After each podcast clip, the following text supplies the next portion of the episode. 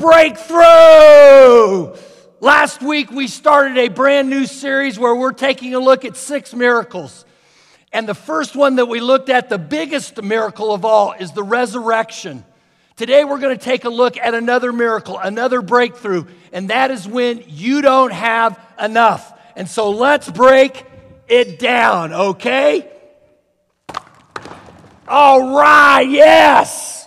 Well, do you remember when this pandemic first started, when people didn't have enough toilet paper? Who would have ever thought? I mean, you would go into the store and you would see people grabbing packages after packages of toilet paper. I never knew that people went to the restroom that often, okay? You'd go into the big box stores and immediately they'd have a big sign up, out of toilet paper, out of Clorox, out of certain types of meat, just because they didn't want people rushing to the back of the store, trampling on one another. I want you to get this truth today. You don't know that God is all you need until God is all you got. That is why oftentimes God allows for shortages. If I were to ask you right now, what are you lacking today? My guess is you wouldn't say toilet paper or paper towels, okay, or something else like that. But what you might say is this: you know what? I'm really lacking in-depth community with people that I know. I'm lacking that human touch. Some of you might say, I'm lacking a job. I'm lacking emotional support. I'm lacking money. We're in a series that we started last week taking a look at things that cause people to be hopeless. And today we're going to take a look at 3 incidences out of Elijah's life. Now, you might not know who Elijah is, so let me give you a little context about him, okay? He is a major prophet. He was one of Jesus' close friends. When Jesus was glorified in Matthew 17 on the Mount of Transfiguration, Moses showed up and Elijah showed up. Elijah was a prophet of God that lived about 900 years before Christ. And what we are going to see today are 3 incidences in Elijah's life out of 1 Kings 17 that teach us how God wants to do a miracle, how he wants to create a breakthrough in your life when you don't have enough. Now, Israel had 3 kings that united the kingdom: Saul, David, and Solomon. But after Solomon, the kingdom was divided. There were 2 parts. There was the northern part called Israel, and there was the southern part called Judah. In the northern part, there were about 19 rotten kings. And folks, when I say rotten, they were rotten. They were rotten politically, economically, and spiritually. Kind of familiar maybe, okay, for us. And so the nation is undergoing a major shortage of things. They are in a recession, okay? And when Elijah shows up, the worst king and queen of all times are on the thrones, Ahab and Jezebel. And they were the worst because they substituted the true worship of God with the worship of Baal. Now, Baal was obviously an idol, a false god. He was the god of fertility that brought rain and brought dew so as to make things grow and multiply. And so God sends Elijah as a spokesman to say to them, because of your wickedness, there's not going to be any more rain or dew until I, the prophet of God, say so. Now, you can imagine that Ahab and Jezebel were upset. In fact, they said, Elijah, you are dead meat. And they authorized bounty hunters to find him. This is where his story begins. In 1 Kings 17, verse 1. Now Elijah confronted King Ahab. As surely as God lives, the God of Israel, whom I worship and serve, there will be no dew or rain during the next few years unless I give the word. Now let's bring ourselves into this story. Right now, you might feel in your life that your joy has dried up, or that your savings has dried up, or that your quality of friendships with other people has dried up, that Zoom just isn't doing it, okay? Or that your job is drying up. What is interesting is that during this time of Israel's history of spiritual, emotional, and economic dryness, God is creating breakthroughs. He is doing miracles. And he is teaching Elijah lessons that you and I need to learn as we are in this season of a pandemic. My question to you is this: are you ready for a miracle?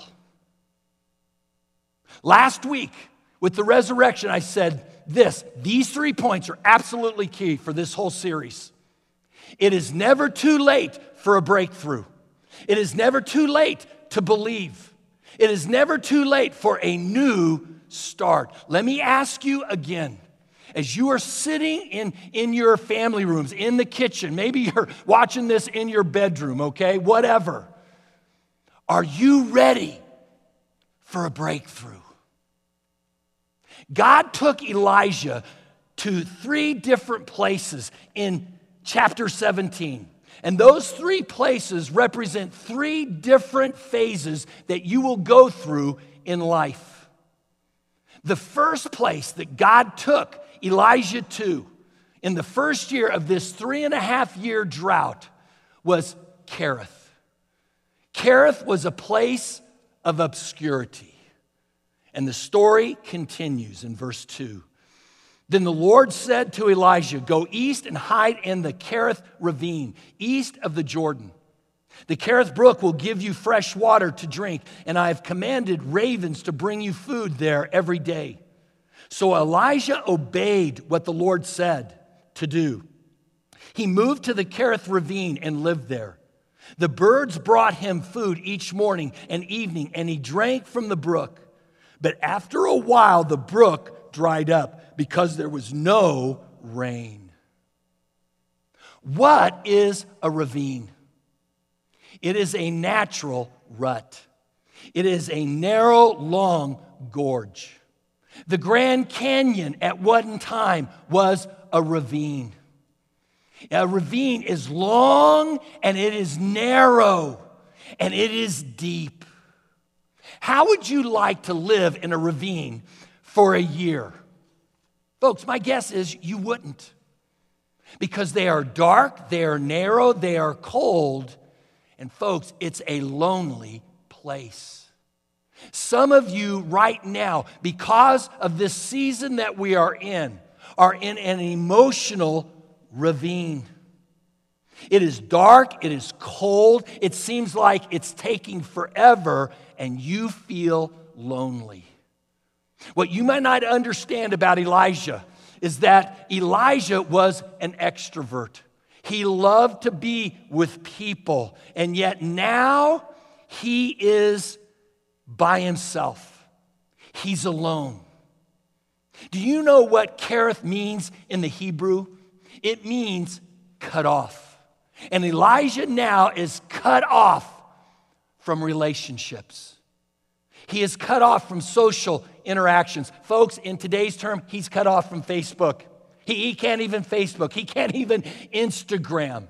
He doesn't know what's going on in the rest of the world. The limelight is not on him now. Being an extrovert, man, I'm telling you, this was eating his lunch.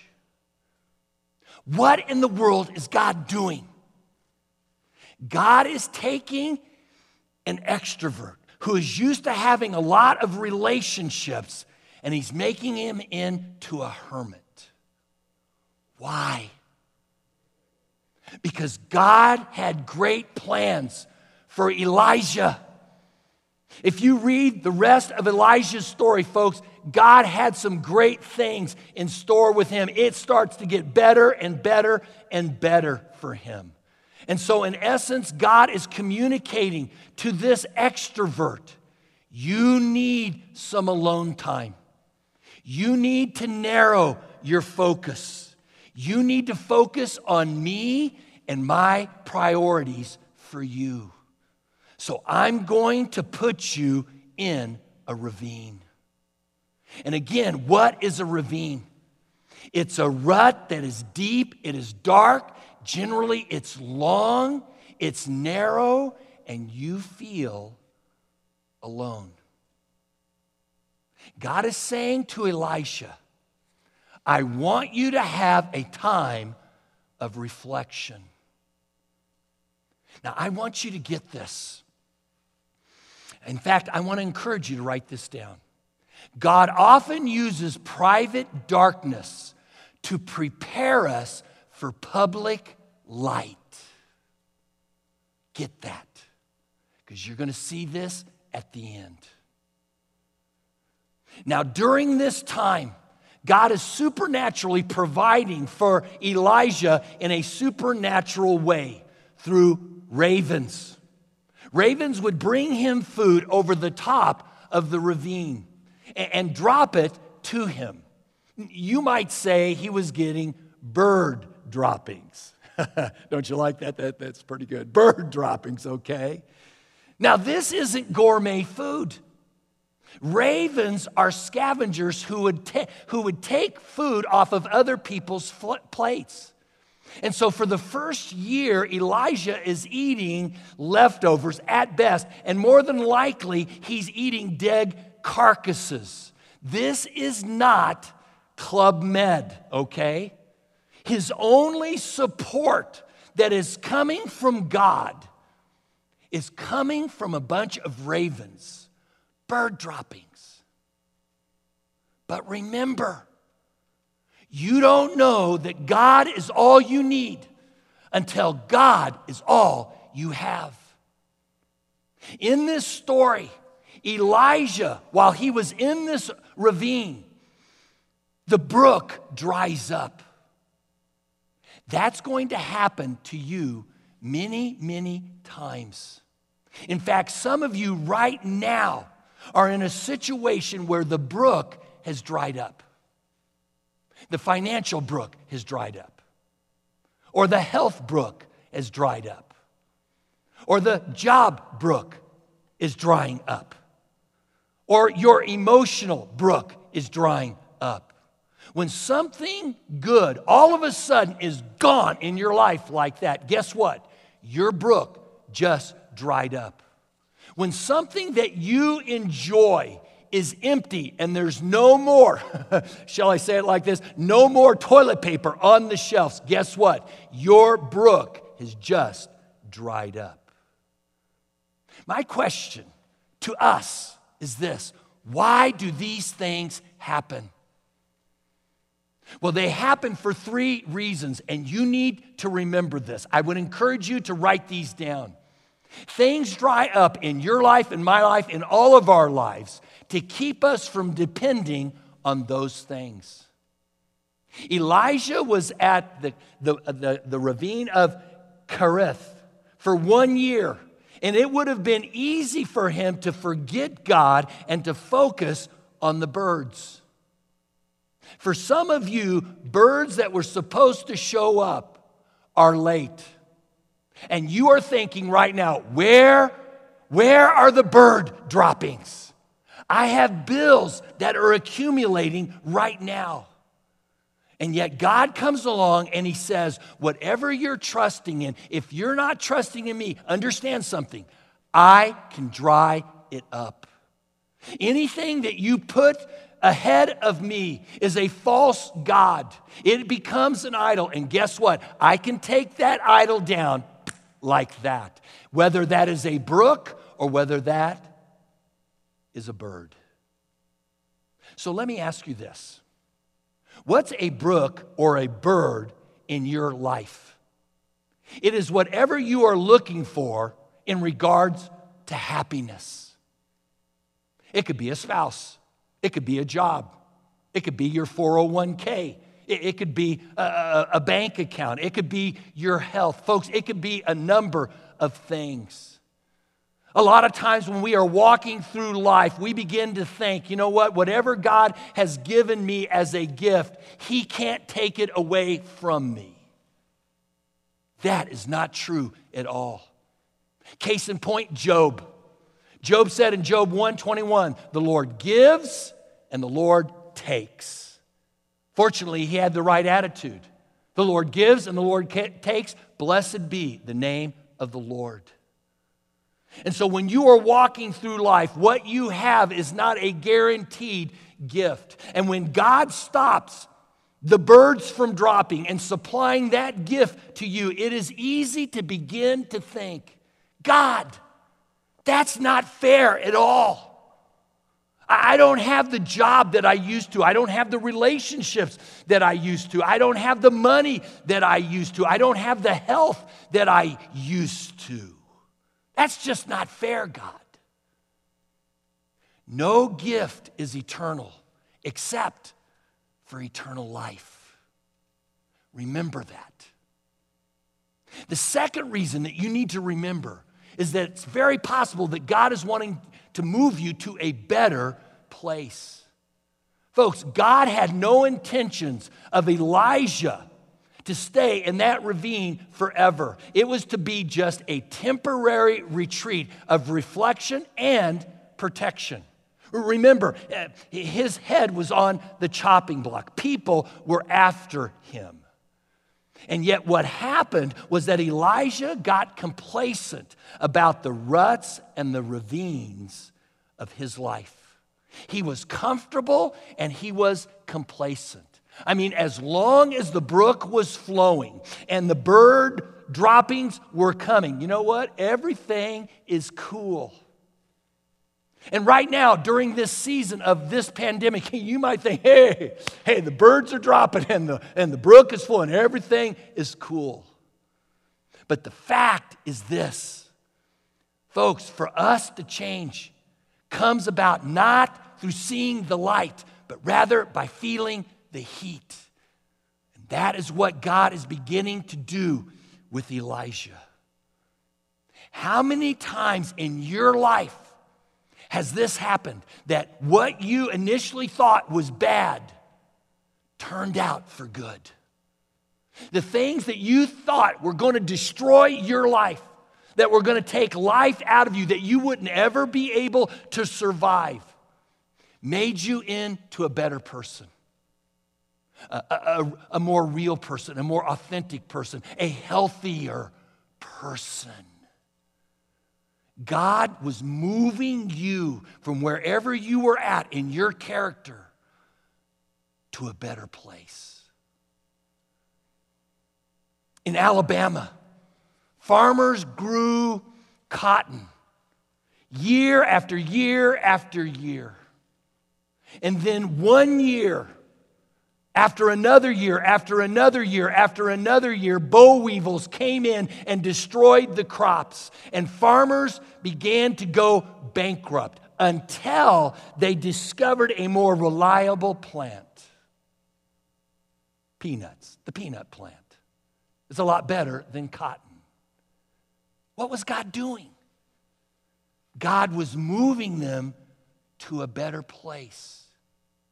God often uses circumstances like a pandemic, like a job loss, like a shortage of whatever, where we don't have enough, to move us to a different place.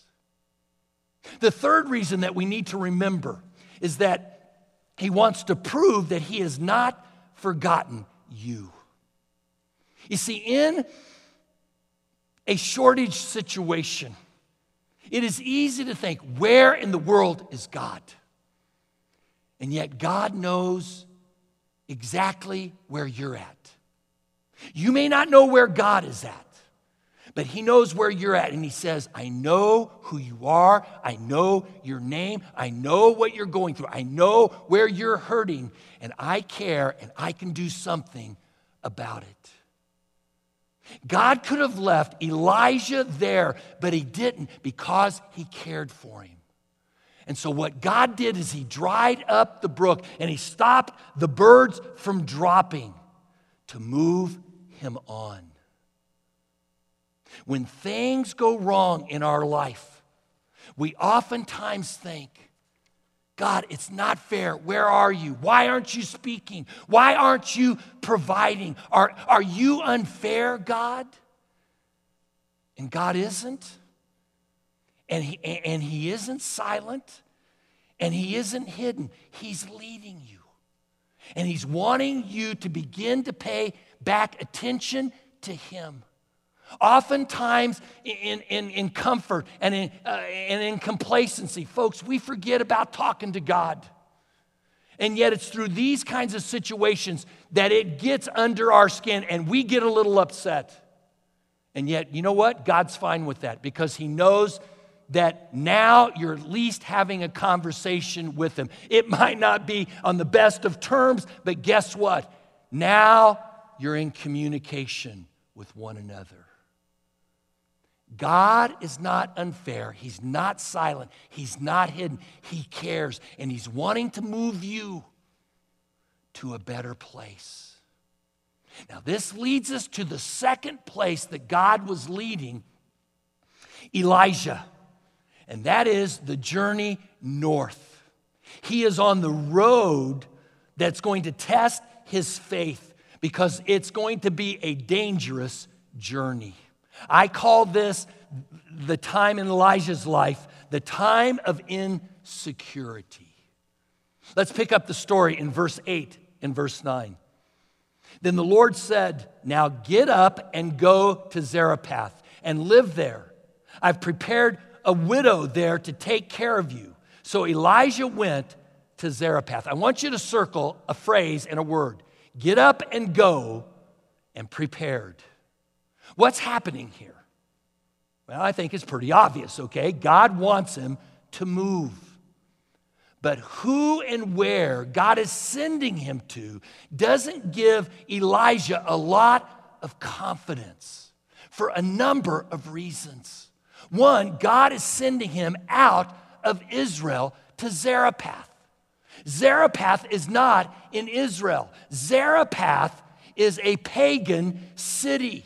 It is a city that worships Baal. It is a city that wants Elijah's head on the chopping block. And not only that, it is the hometown of Jezebel, the most wicked queen in the Old Testament. Secondly, this journey that God is sending him on is over 100 miles. And folks, it's open territory.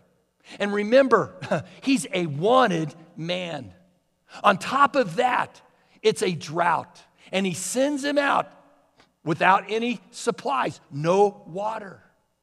But the biggest thing is the fourth thing, that when he gets to Zarephath, God tells him to stay at a very poor widow's home. Folks, she couldn't protect him. She couldn't defend him. She couldn't provide for him. So what is going on? God is sending him on a journey that is going from bad to worse. In essence, he's jumping out of the frying pan into the fire. I want to ask you a question. Are you at this place? Some of you are on a journey. You are on a journey from Cherith to Zarephath, and guess what? It is going from bad to worse. The bills are starting to mount. The loneliness that used to be out here is beginning to creep in. The emptiness inside was used to be small is growing larger and larger and larger. What do you do when you are on a journey that produces insecurity within you? What do you do when you don't know where you're going or how long it's going to take? Where you don't know what you're going to end up, where that's going to end up even being? Folks, you've got to remember three things. The first one is this. If you want a breakthrough, if you want to experience a miracle in your life, you must understand that the pathway to a miracle always goes through uncomfortable territory. Miracles don't happen, folks, in the comfort zone. They don't happen at convenient times. You only, in fact, need a miracle when you are on the edge, when you are feeling insecure, when you are scared to death. The pathway to a miracle always goes through uncomfortable territory. Moses, when he led God's people from Egypt to the Promised Land, they had to go through the Red Sea. That was scary. When David fought Goliath in the Valley of Elah, and the army was behind him, and he was down in that valley all by himself with that 9-foot giant, that was scary. When Jehoshaphat won a victory, and he walked out onto the battlefield with the choir in front of him. Folks, that would be like Scott Stein, who plays our guitar, okay, being out in front of me. Folks, I'm going to tell you that would be scary, okay? Scott plays a mean guitar, but I don't know how he plays a mean sword to defend me, okay? Folks, that would be scary. Where is it that you are feeling a little uncomfortable? In your finances? With your sexuality, emotionally, relationally, physically, with your health? Hey, congratulations. You are on the pathway to a breakthrough. Miracles don't happen when you and I feel comfortable, when we are complacent. Folks, they happen when we are feeling insecure and we are scared to death. The second thing that you need to remember on this journey is that the source of a miracle is always unexpected. Now, why is this the case? It's because God wants to get all the glory. When you and I are walking around, taking this journey, feeling insecure, we begin to think, you know what, I don't know if God's going to do this. I don't know if God's going to do that. How in the world is God going to pull me through? And we begin to think, well, you know, I could do this. I could do that. And we begin to manipulate situations. And that's not good. In fact, it oftentimes makes it worse. God came to Abraham and said, Abraham, you're going to have a kid, and you're going to be the father of a multitude of nations, of people.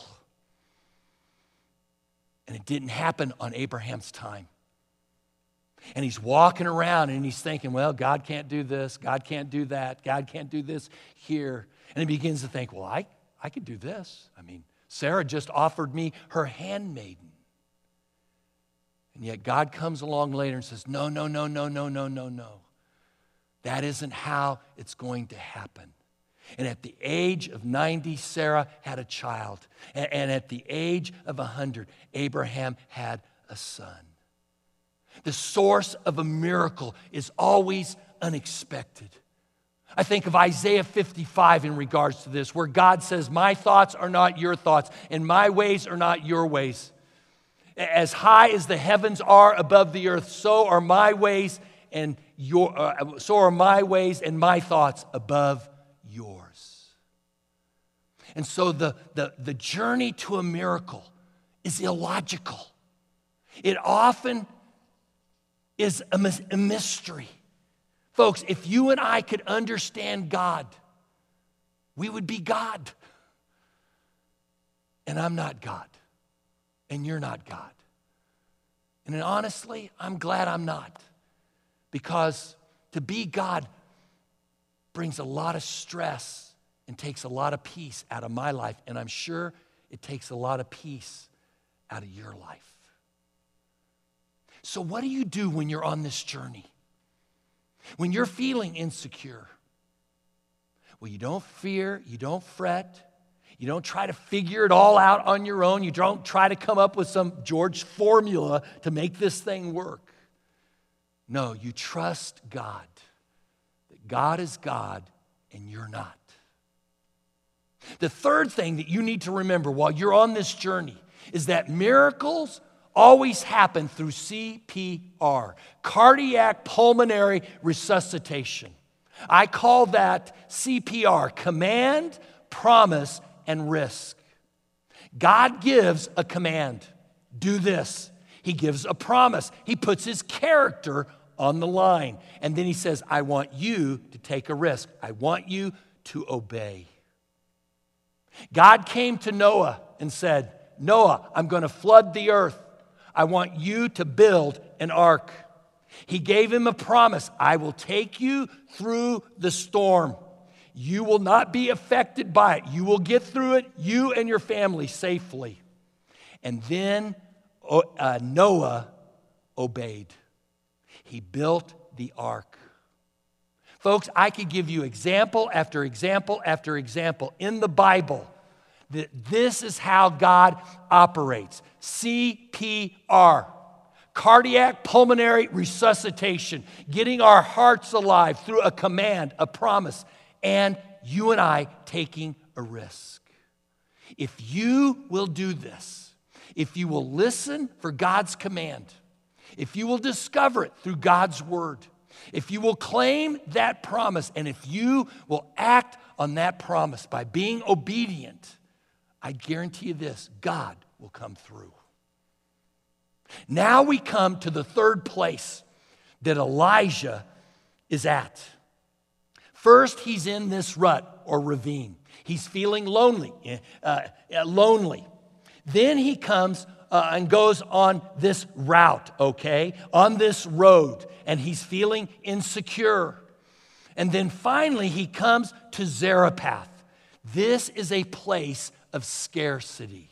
Take a look at verse 9. When we reached the town gate, Elijah saw a widow gathering firewood. He asked her, would you please bring me a drink of water? As she was going to get it, Elijah added, and please bring me a small piece of bread too. Now, we got to stop here. This is absolutely hilarious, don't you think? Here, Elijah walks up to a perfect stranger who is poor, who is a widow, who is homeless, doesn't have much, and says, I want you to give me a drink, and I want you to give me some food. And by the way, I kind of like to stay at your place, whatever it's like, okay? Would you do something like that in Dallas or wherever you live? My guess is, folks, you wouldn't do that, okay? God has led him to a place of scarcity. Take a look at verse 12 and following. And the woman answered, as surely as your God lives, I swear I have no bread. I only have a handful of flour left in a small jar and a little olive oil left in a jug. I came to gather some food so I could go home and cook our last meal. My son and I will eat it, and then we will die of hunger. Elijah's got to be thinking, God, what in the world are you doing? Why have you led me to this place? I mean, you've sent me to a widow who doesn't have anything, that all she has is a happy meal, and she's going to share this last happy meal with her son, and you're asking me to have her give some of that to me? What's God doing? He's doing CPR, cardiac pulmonary resuscitation, through a command, through a promise, through him taking a risk. Folks, this is a test. God is testing Elijah. Do you think you're smarter than me? Or do you believe that I can do a miracle? Do you think you can that you are better than me? Are you believing more in yourself than you're believing in me?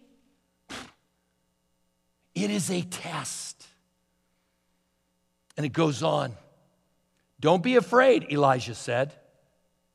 Go home. This is to the widow woman. Go home and first make a small loaf of bread from what you have and bring it to me.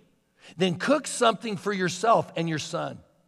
God says, I assure you that the jar of flour will never be empty and the jug of oil will never run out until the day I send rain to the land. Now let's stop right there. Folks, this doesn't sound right. It doesn't sound right to this widow. This doesn't make sense. You're going to multiply my happy meal that I have in my hand that my son and I were going to eat right now? Folks, this too is a test of faith. And God gives a promise. He says, I'll fill the jar with oil and you will go and you won't go without. So what is Elijah doing with this widow? He is doing the same thing that God did with him, CPR. God just didn't want Elijah to experience a miracle, folks. He was wanting this widow to experience a miracle as well. God said to Elijah, CPR, I command you to go to Cherith. I command you to go on the road. I command you to go to Zarephath. And he gives him a promise and says, I will be with you and I will provide for you. And now he's trying to help this widow to get in on a miracle as well through CPR, cardiac pulmonary resuscitation. He is trying to get her heart to come back to life through a command and a promise and her taking a risk. Folks, it's a test. He's saying to her, if you eat your happy meal, you're going to die. But if you give your happy meal away, you will live. God is saying to you and I in this season, if you will put me first, I will make sure that you not only survive, but that you will thrive. Let's continue in the story. Verse 15. So the widow did what Elijah told her to do. She obeyed. And she and her son and Elijah had enough food every day. The jar of flour and the jar of oil never ran out, just as God had promised. This is the third place. And do you know what Zarephath means in the Hebrew? Folks, it means refinery. God is refining his faith and her faith. And what is a refinery? Folks, it's where there is heat and there is pressure that purifies and shapes raw material into something that is useful.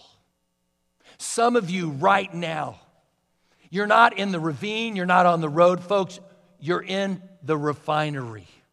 The heat is on, and God is purifying. He's purifying your attitudes. He's purifying your belief system. He's purifying your motives so that you can be used by God.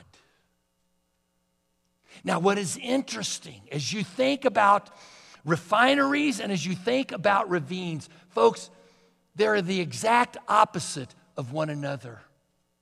A ravine is cold and it is dark.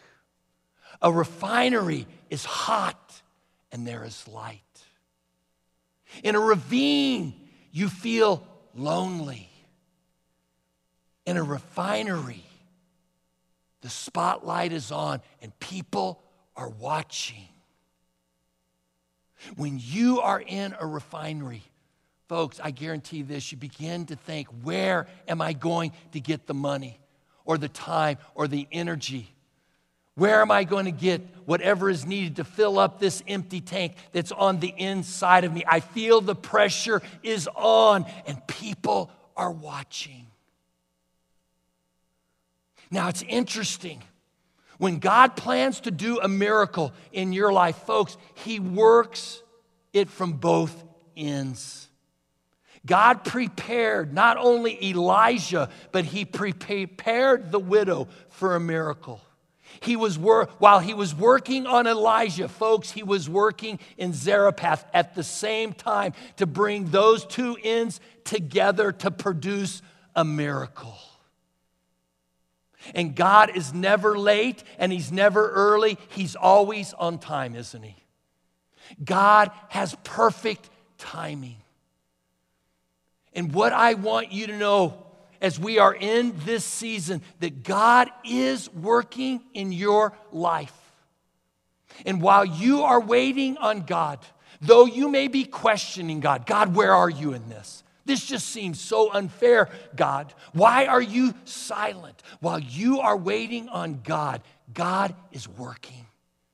He's working at all kinds of different angles to bring the two together.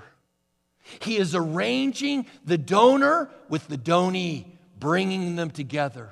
He's bringing the need and the supplier, and he's bringing them together. He's working in the employer and the employee and bringing them together. He is working in the church, and he's working in the successor, and he's bringing them together. Think about it. For 3.5 years in the Middle East, there were thousands upon thousands of widows, but only one got to experience a miracle. Why? Because she practiced CPR. So let me ask you this. In this season, wherever you're at, what is it that you need to remember when you're running out of resources? 3 things.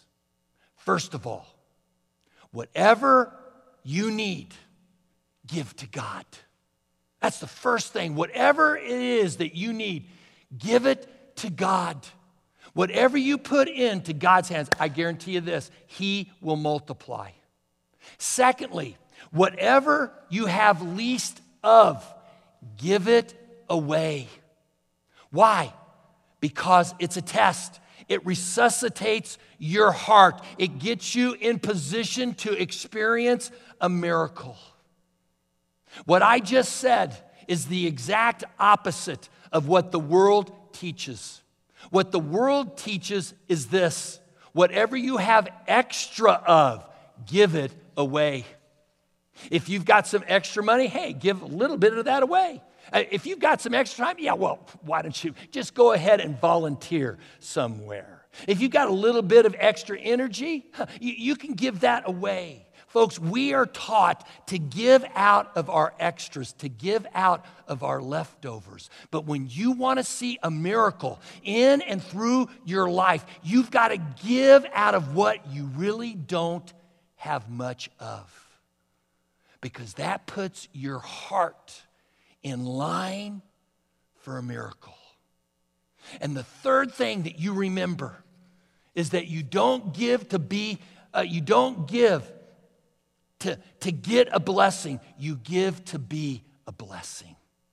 And sure, when you give, there are blessings that occur. I mean, you feel good on the inside. You feel significant. You have this sense of fulfillment that you've never had before. But you don't give to get a blessing. You give to be a blessing to other people. So where are you at in this season? Are you in a rut and you're feeling lonely? Are you on the road and you're feeling insecure? Are you in a refinery and the heat is on and people are watching and the clock is ticking down? Where are you at? Personally, during this season, I've had times of reflection, and I want to share some things with you that I have learned, I'll say, over the last 66 years of my life. And I want to put it in the context of not having enough. In my lifetime, I've gone through 10 recessions when there wasn't enough. Now, I'll admit the first 5, 4 or 5, I was a baby or a toddler or I was a teenager and I was just clueless, right? Okay, mom and dad or whatever were providing. But as I became older, I experienced this. When Cheryl and I were getting ready to get married, we were going through a recession. But God led us and we trusted God. And we're going to be married 46 years come this August. Our first child, Aaron, was born in a recession, and he's still around, and we had two others. When God led us to come from Missouri to Texas to start a church in Plano, Collin County, we started it in a recession. When we built the big house, this sanctuary, we built it during a recession. And now as we are looking for our successor to lead us into the future, God is doing it in an economic downturn. And yet in every one of those situations, God has come through. And the lessons that I have learned as I have walked with God 43, 44 years are these. You don't know that God is all you need until God is all you have. And where God guides, God provides. And as He guides you, trust Him one day at a time. By being in His Word, by being in community, in this season, virtually or physically, being socially distant. And give your life away. What you need most of or what you have least of, give it away. And then finally, God's promises hinge on your obedience. Where are you at? Is God wanting to revive your heart? Reflect, remember God and how He has led you these many years. He's faithful. Let's pray. I want us to bow our heads right now. I don't know where you're at. Maybe you're not even with God, but you are in a ravine, and He's trying to get your attention so that you will come into relationship with Him. Will you do that? God is the source of all good things, and there is no shifting shadow with Him. He is faithful. Time and time and time again, but you need to be in relationship with Him. And if you're not, will you drop Him this morning from your head, knowing about Him, into your heart where you want and have and will experience Him? By simply saying this, God, right now, I don't have enough. And I've come to the end and I need a miracle in my life. And I want to invite you in as the miracle maker to begin changing me and changing my life and moving me to a different place, a place where I experience you, a place that I know you for who you are, and a place that is wide, that is open, where there is freedom, where there is abundance, God. I believe that you sent your Son on the cross to die for my sins. And right now, I'm committing myself to Him. And if you prayed that prayer, I want you to let me know by texting New Start at 94,000.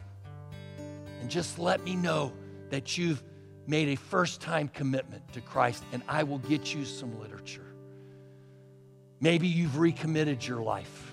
You established a relationship with Christ, I don't know, years ago, but now because of the situation that really the world is going through, you want to get right with God. You can text New Start as well, 94 to 94,000, and we'll get you some literature to help you get back on the road again with your commitment to Christ.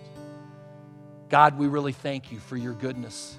We thank you for your ways. We thank you for the stories that are in the Bible, the miracles that you've done, that they are not just for times of old, but God, they're for us right now, because you're a God who's still doing miracles. And we just pray we would be those who would walk with you through the walls of life, the barriers that seem to be impenetrable, God. So God, be with us.